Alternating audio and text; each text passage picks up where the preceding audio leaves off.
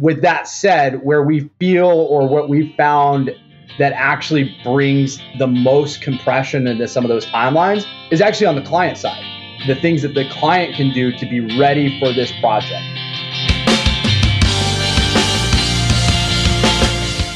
Welcome to The Wrap, Resourcive as a Podcast. I'm Nick Cressy, Managing Director of Strategic Partnerships, joined by our President, Kyle Hall.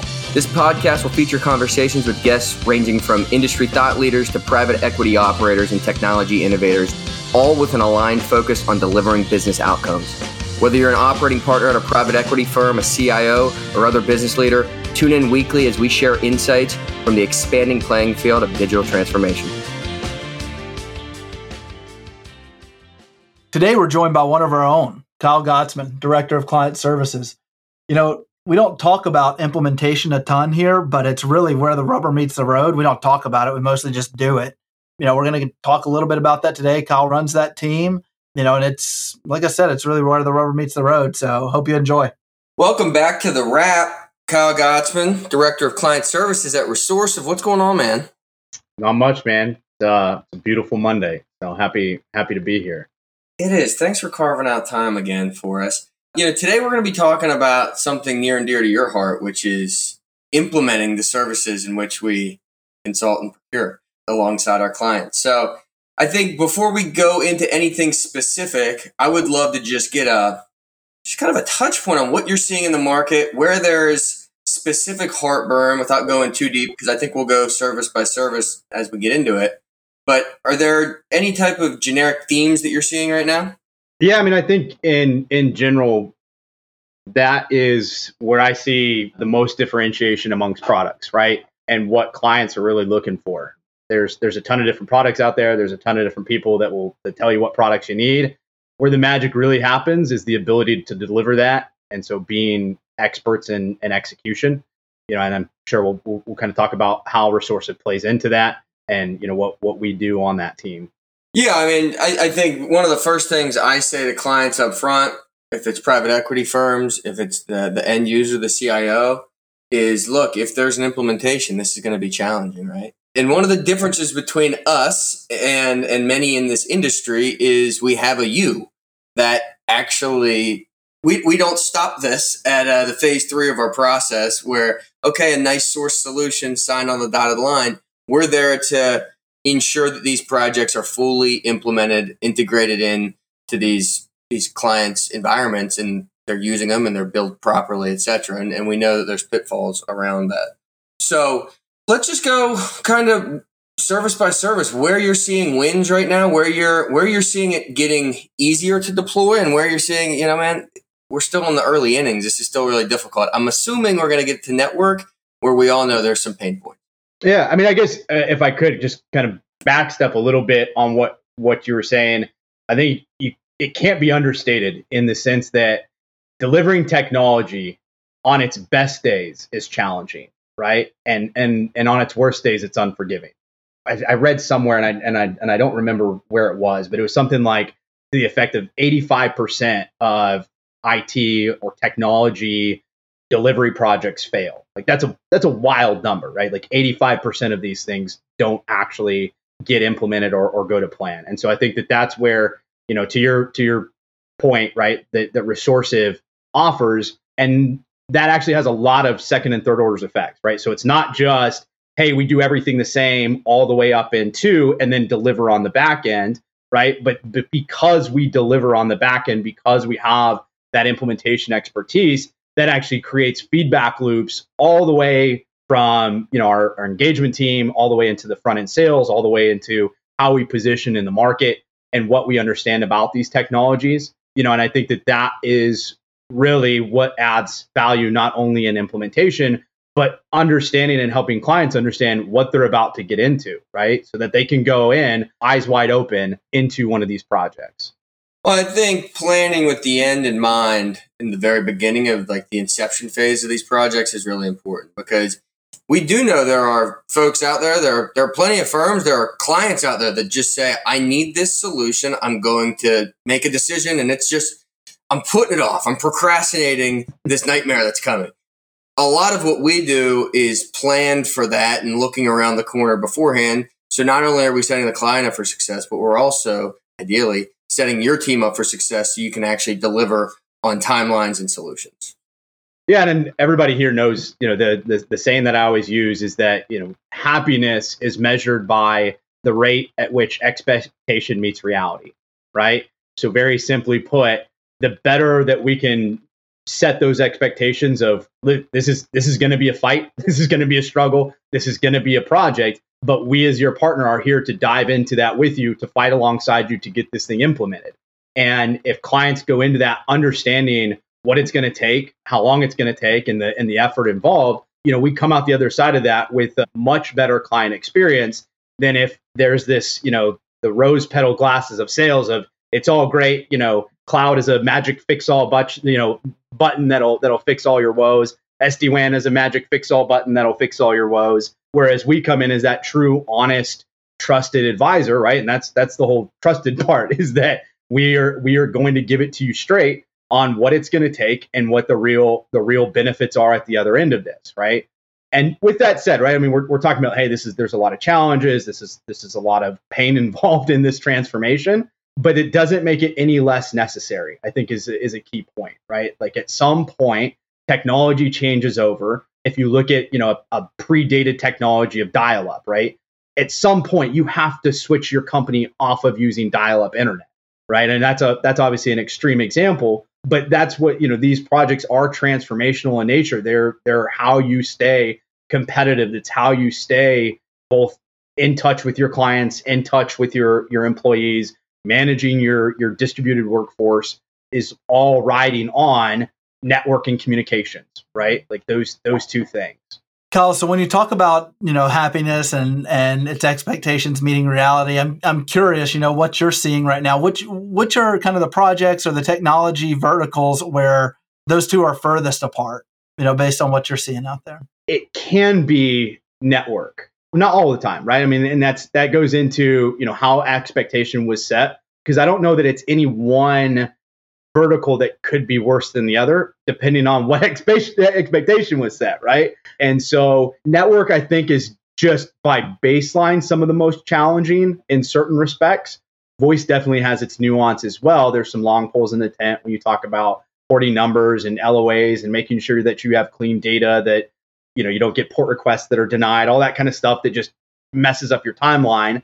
But network just has so many things that we take for granted, right? That, that I think a lot of times when clients look at network, they're looking at what they believe to be a commodity. And and and oftentimes, right, when you think of a circuit, it is somewhat commoditized. But the delivery of that commodity is not how most expectations would be, right? Buying a, a DIA circuit is not like just going to the grocery store and picking up a bar of soap, right?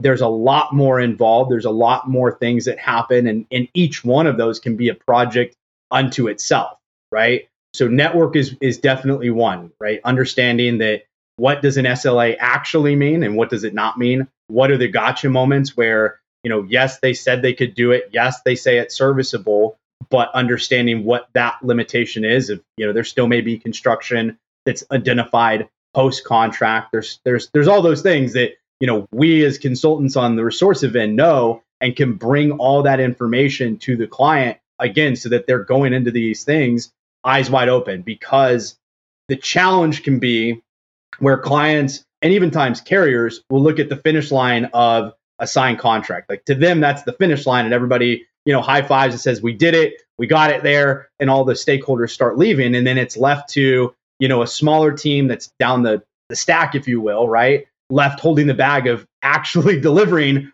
all of these these promises and so under you know helping clients understand like hey the work the work really just started right? Like we it's great that we drew it up on a whiteboard. It's great that you know we've got a contract that that's laid out you know in the military what we'd have is a, a concept of operation. We got approval for our for our mission.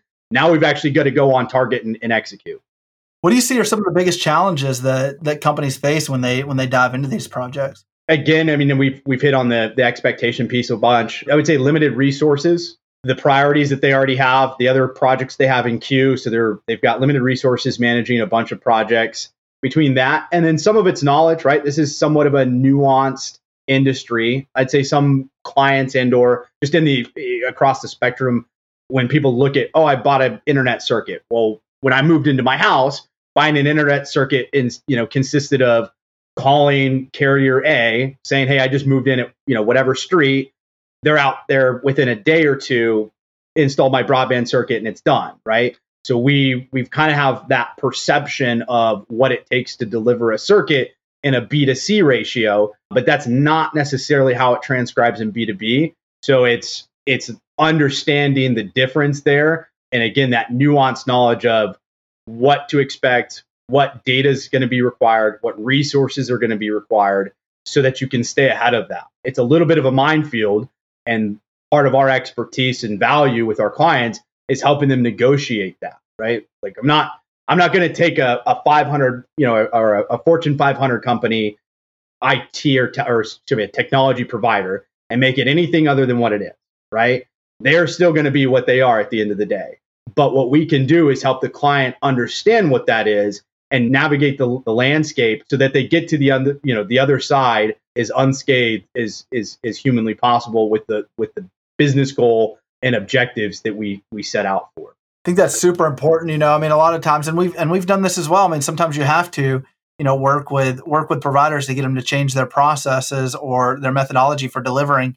But I'll tell you, it's never easy to do that. One, it's hard to get them to do it, and two, you've got to consistently manage them because now it's not on autopilot.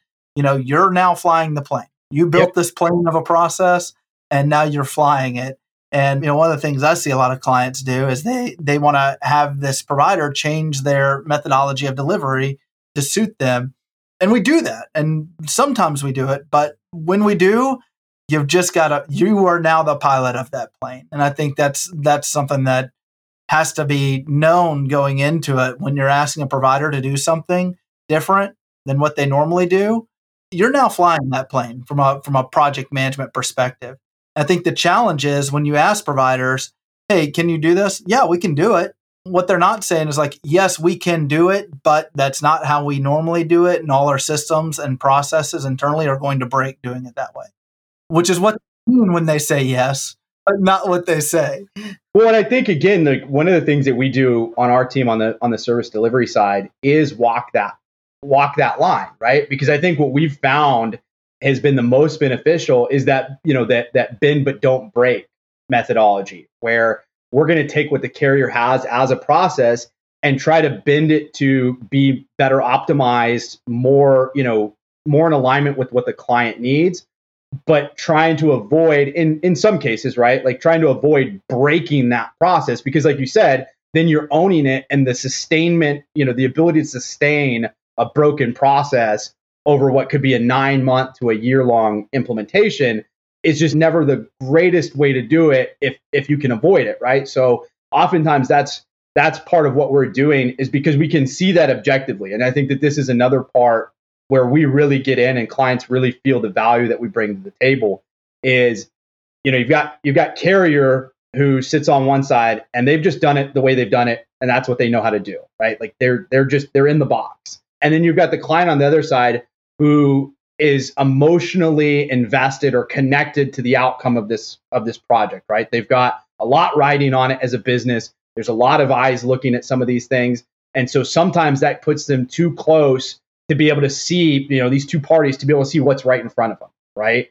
And so having that third party that can sit there and go hey i've i've worked with all these carriers. I know the game. I know you know what can and can't be done. I know what is sustainable, what's not sustainable. And I also can sit on the side of the client saying, like, I get what you're doing from a business outcome perspective, right? That this isn't just in a vacuum, hey, we're delivering a circuit. This is, hey, we're transforming a network to sustain business operations, right? Which I, you know, carrier can't always see at the implementation level.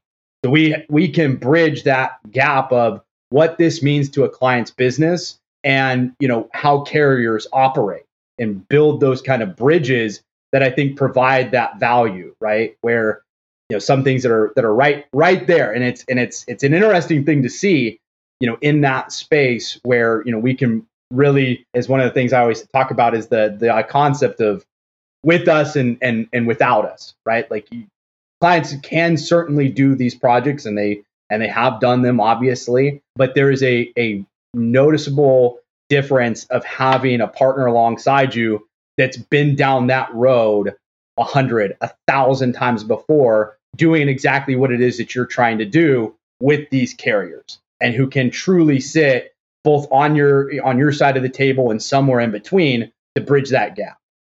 That program level kind of vision looking at looking at it holistically sometimes it's even only with only with a single provider. Sometimes it's multiple providers in it but man that that seems to really be missing from the provider side and it's something that clients expect when they're executing you know a larger contract for potentially hundreds of locations and multiple services and it needs to be laid out and all the delivery organized and they execute on that contract holistically they make the assumption, which is a reasonable assumption that the provider is going to look at it holistically, but that's not what we see. I mean, very rarely do we see it that way. You know, it's just I think the the carrier and supplier nature is much more transactional than it is whole, holistic or strategic.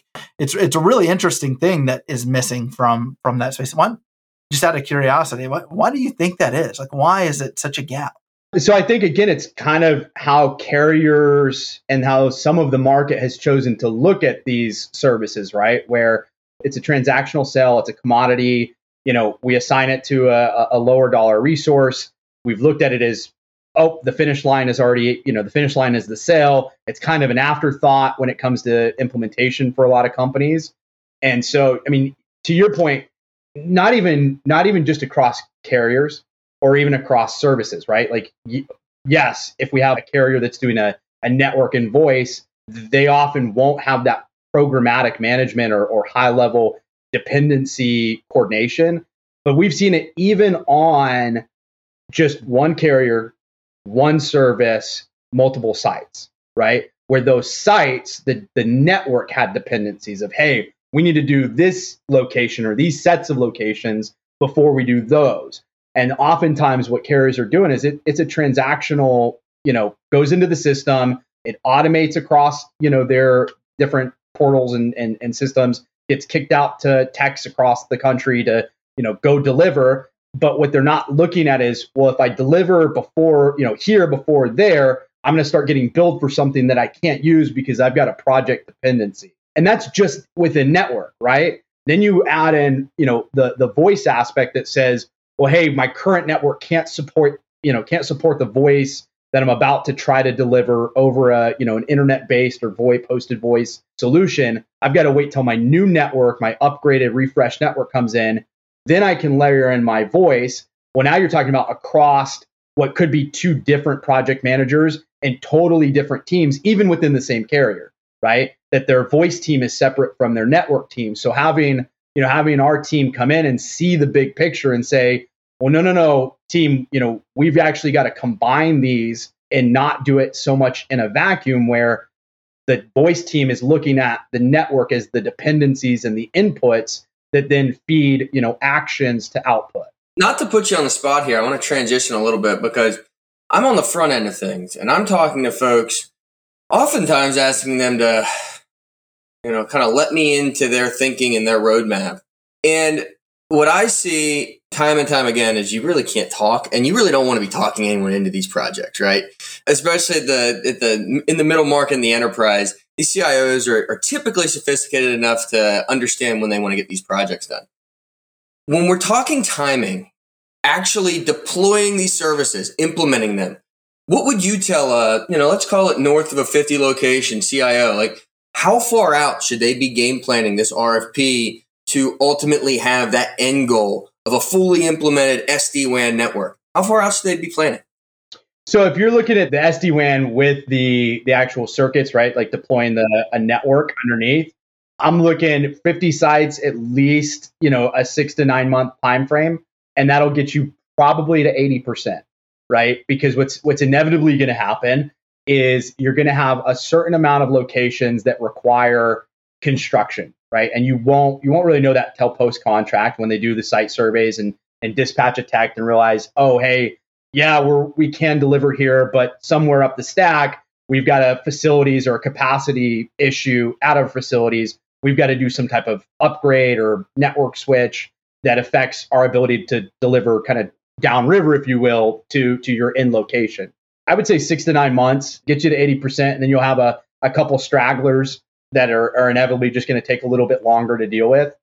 Yeah, that seems good. I mean, look, I, I think that sometimes there's this thought that if you if you want to push hard, you can. Like you said, there's some behemoths that we are trying. You know, the AT and T's, the Verizon's of the world. They're going to move at the speed they move. We can lean on them a little, little harder, a little heavier. But at the end of the day, you have to do the planning up front. I feel like to make the, make these successful. Let's shift to voice. Let's call it a north of 500 user UCaaS. They're they're making that transition maybe from an on-premise Cisco or something like that. How long should they be giving themselves?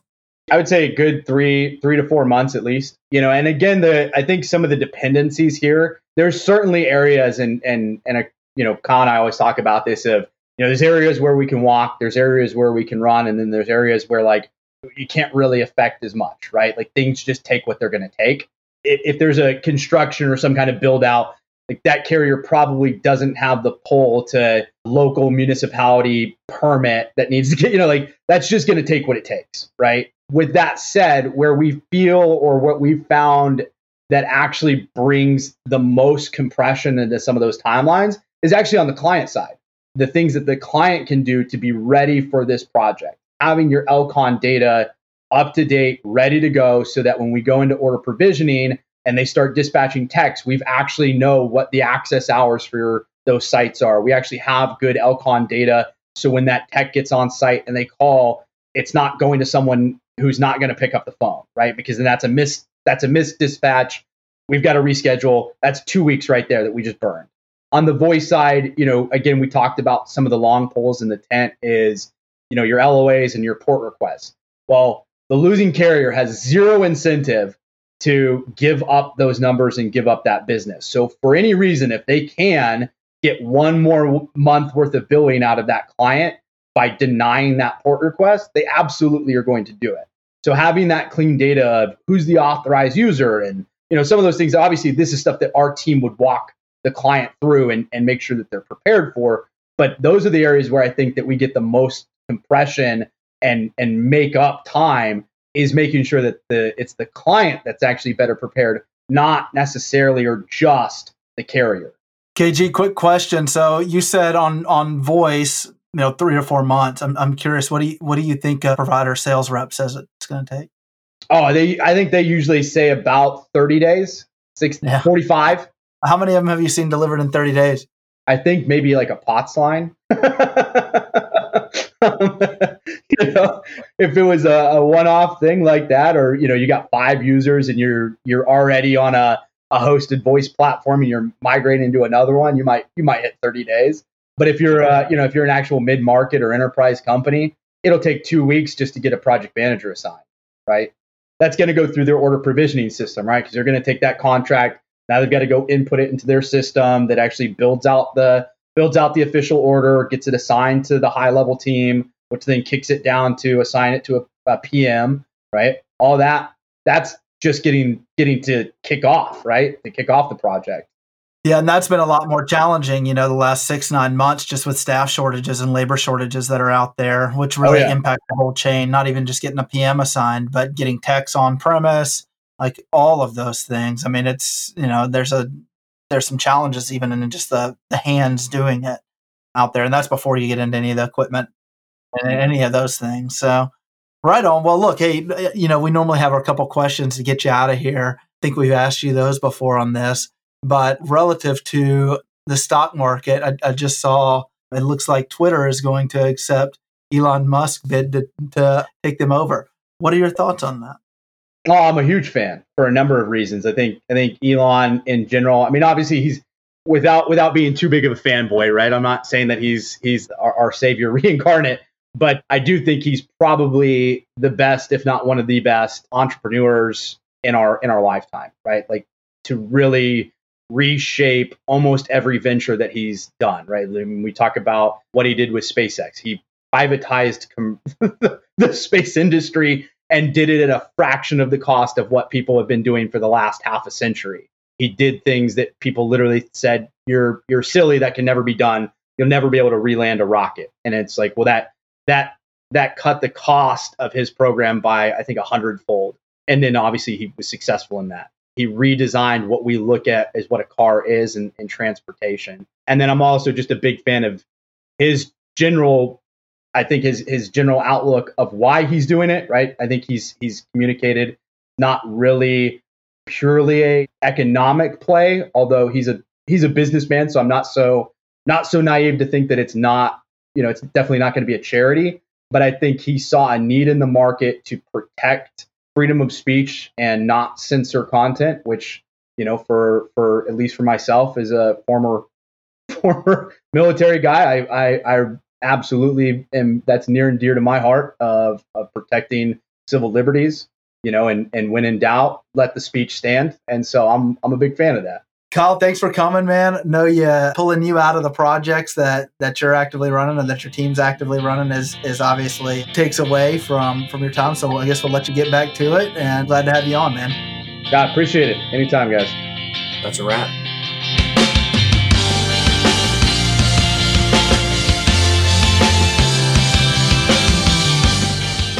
Thanks for listening to The Wrap Resourcive as a podcast. For more information about Resourcive and how we are creating value for our clients, find us at resourcive.com or reach out to us directly at the wrap at resourcive.com.